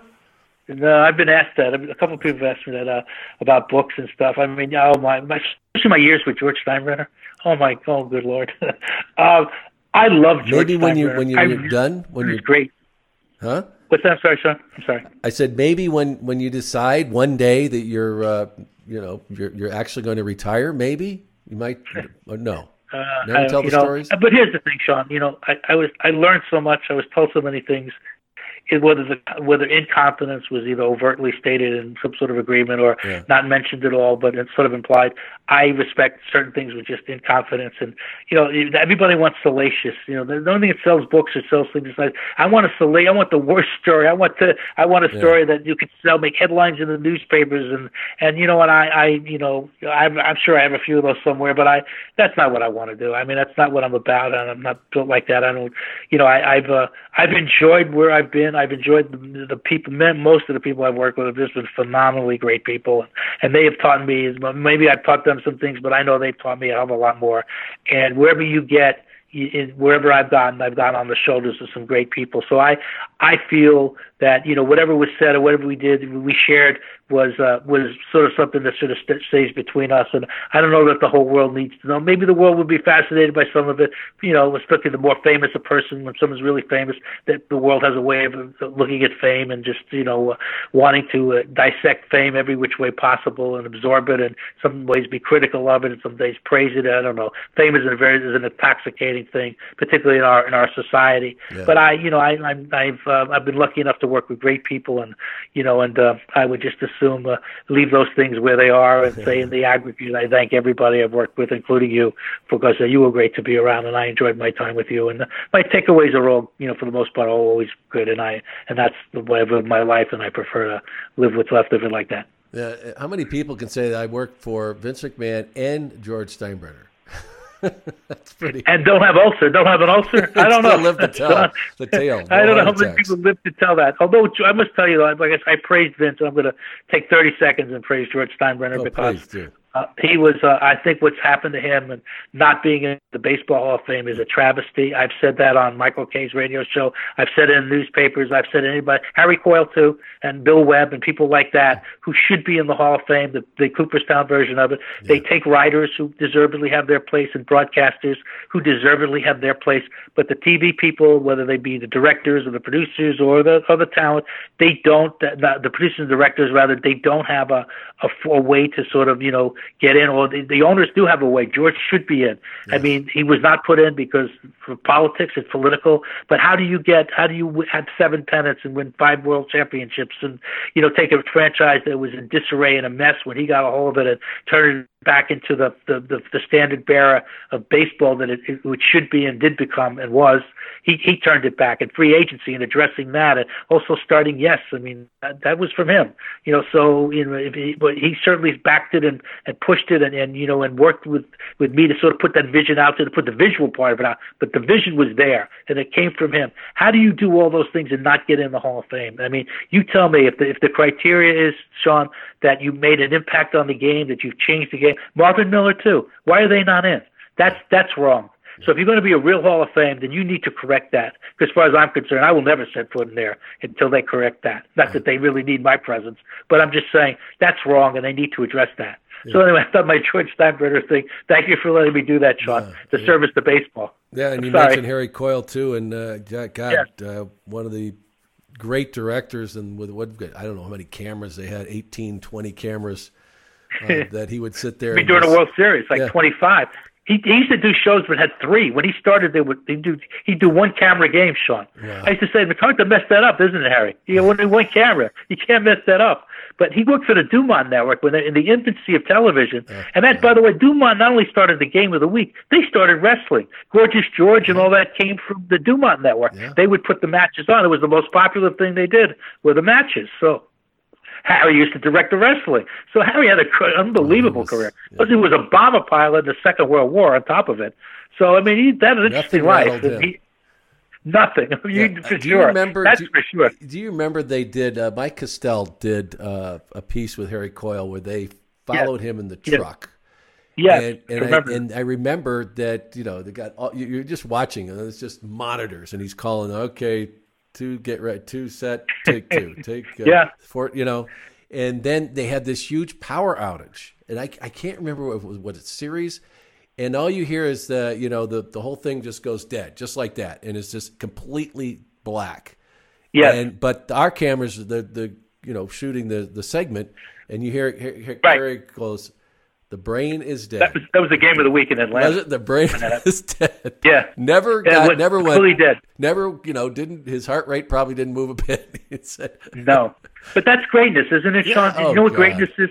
Yeah. Greatness is when everything you see everything in slow motion. Yeah. You're really good at something when the when the moment slows down for you. It doesn't speed up. It never got too big for him. It never. That's. The, I mean, I sat next to him. God knows how many years. I mean, I know him pretty well.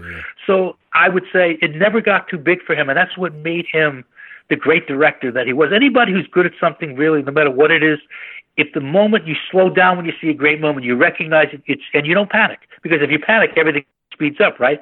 So it was. It's. I mean, he taught me. uh, He taught me that sensibility about just to be. Don't get too upset about anything. There's nothing you can do about it. I mean, you can't control a crew of you know 110 people. Sometimes things are just going to happen. You can't control if the power if the if the stadium takes a power hit and they go up the air. There ain't a lot we can do about it. And, you know, unless we have Dixie cups and we're going to try to run a generator back. we we took all the precautions we did. As long as you were prepared and you had you were ready there, that's all you could do. I will tell you how prepared Harry was. But what made Harry so great, Sean, not was we do a game like uh, I don't know. We uh, we, and, uh, we talk about Wrigley Field, right? The wind always in Wrigley Field is a factor because the wind blows out. You hit like six thousand home runs, right? So the wind blows out. So he'd say, so Vince Scully would say, you know, the wind here at Wrigley Field, and so it isn't just a flag. You'd look up. He never had a camera three, get this shot, five, get this, seven, get this. You look up, and one of one of the guys had a hot dog wrapper swirling, right? So the other one had a fans bundled up against the cold. Another one had guys in the dugout with their warm up jackets on. You know, then you had, you know, uh, you, know, uh, you you had every conceivable shot of that dealt with the cold was all addressed. He never had to say a word. The camera guys were so trained; they knew exactly where to go to give you those shots. I mean, but that came from his vision and him being prepared and him preaching that stuff. He had a book. He had a Bible. It's called the Bible. How to do a baseball game. And when I did the baseball network, I copied that book. I, I, I put some other things in it, but for the most part, this was Harry's vision on how to do a baseball game. It hasn't changed to this day. With all the innovations and all the things, with all the sound and all the things you could do now that you couldn't do then, the basic tenet still holds, right? I guess it holds in wrestling too. It's one, two, three, right? It's the same tenet. I guess. I guess everything holds. Yeah. Well, uh, it's been a, a fascinating journey, uh, John. Really, uh, uh, all the we could have talked for a couple more hours here, but really, just a fascinating look into network television and uh, and your time with the WWF. And I'm, uh, you know, like you said, you you did value that time there, and I'm glad we uh, crossed paths because uh, we've been able to reconnect again. And uh, I know you, you're not done yet, right? You still. No, I'm still got some time on a, a contract, and I, you know, and I would.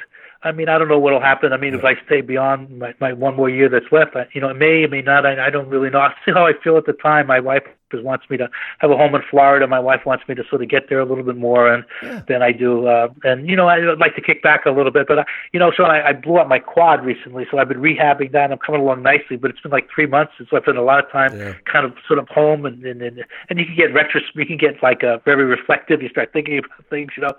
But I must tell you, that I went crazy. So the whole idea of me not doing something is not going to happen.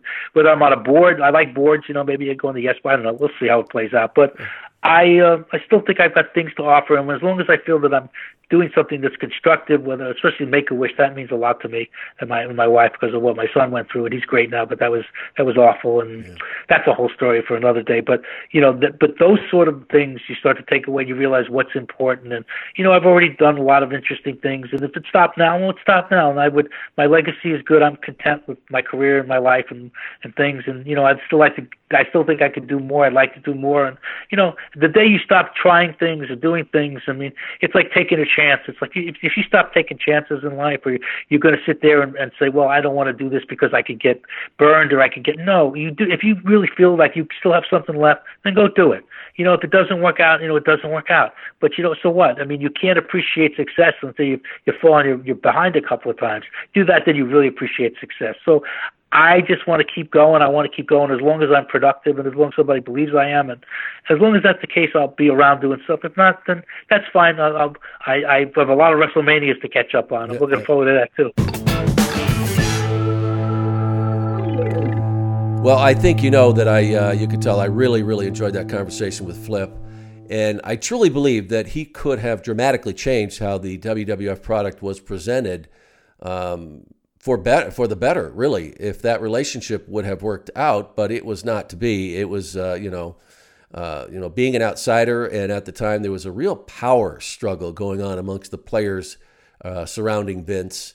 And it's uh, interesting to think that after all John had done, uh, and has done since, um, you can still see that he believes he could have done more for the WWF. That's a period of time that I think that uh, he would have liked to have, you know, done more with that challenge, but um, it was not to be, and it certainly worked out for him as he went on to help start the uh, MLB network, which uh, you know was uh, really groundbreaking at the time that you could actually have a network devoted uh, to sports, uh, a particular sport, uh, baseball. But then, of course, the strike came in, and that kind of, uh, uh, at least initially, knocked that idea down. And then he would uh, go on to work for Fox Sports, and then the Yes Network. He started the net, the Yes Network, along with George Steinbrenner. that's the Yankees network for those who aren't aware of what the Yes Network is. And it has been around quite a while now. And he's been there from the beginning, nearly 20 years now. And that is where he remains now. Uh, John Filippelli, a true innovator in sports television, and I really want to thank him for coming on. Um, if you'd like to hear more from John, uh, you get the chance, check out his podcast. He's got a podcast uh, that's part of the uh, Yes Network, but you can um, download it on uh, all your favorite podcast platforms. It's called Curtain Call. Curtain Call with John Filippelli. So uh, check it out. All right, big shout out here to our Patreon members. guys, I want to thank you for hanging with us uh, through all that uh, we've been uh, doing over the past couple of years. And uh, still a lot of content put up there every single week. Uh, we've got another watch along that I do with you know some of these older programs. We call them the Network Classics. We have another one out this week. another Tuesday Night Titans, which man, I, I, just love those episodes. So, like I say, they're so bad, they're good. And uh, we've got one out this this week from January 25th, 1985. And a lot happening at the time with the company.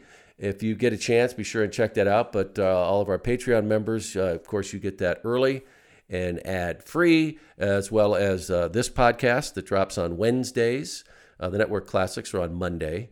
Uh, it's 6 a.m. Eastern Time. And then, of course, we have a brand new episode of Prime Time with Sean Mooney every Wednesday at 6 a.m. Eastern Time and then the Vault uh, episodes that drop on Saturdays. Man, we got a lot of content out there. And also, we've uh, started to beef up our YouTube um, channel. And uh, folks, you can check that out. Just go to YouTube uh, and uh, search Primetime Mooney. And uh, one of the reasons we're, we're starting to put more stuff up there is we're getting more and more video interviews that we're doing. And we want to put those up. Of course, our Patreon members get to look at all that stuff first. And uh, getting back to that, uh, you know, we'd love to have you check out uh, uh our Patreon membership. All you have to do is go to patreon.com slash primetimemooney. And for as little as uh, $4.99 a month, you get all of the episodes, all that content that I mentioned uh, early and ad-free. And we have a couple of other tiers that you can join up on and get some great perks uh, you know, all that. And then, of course, uh, the uh, Ask Mooney Anythings. And then you guys get to ask questions of our guests. And I ask them when we, uh, when we uh, do those recordings.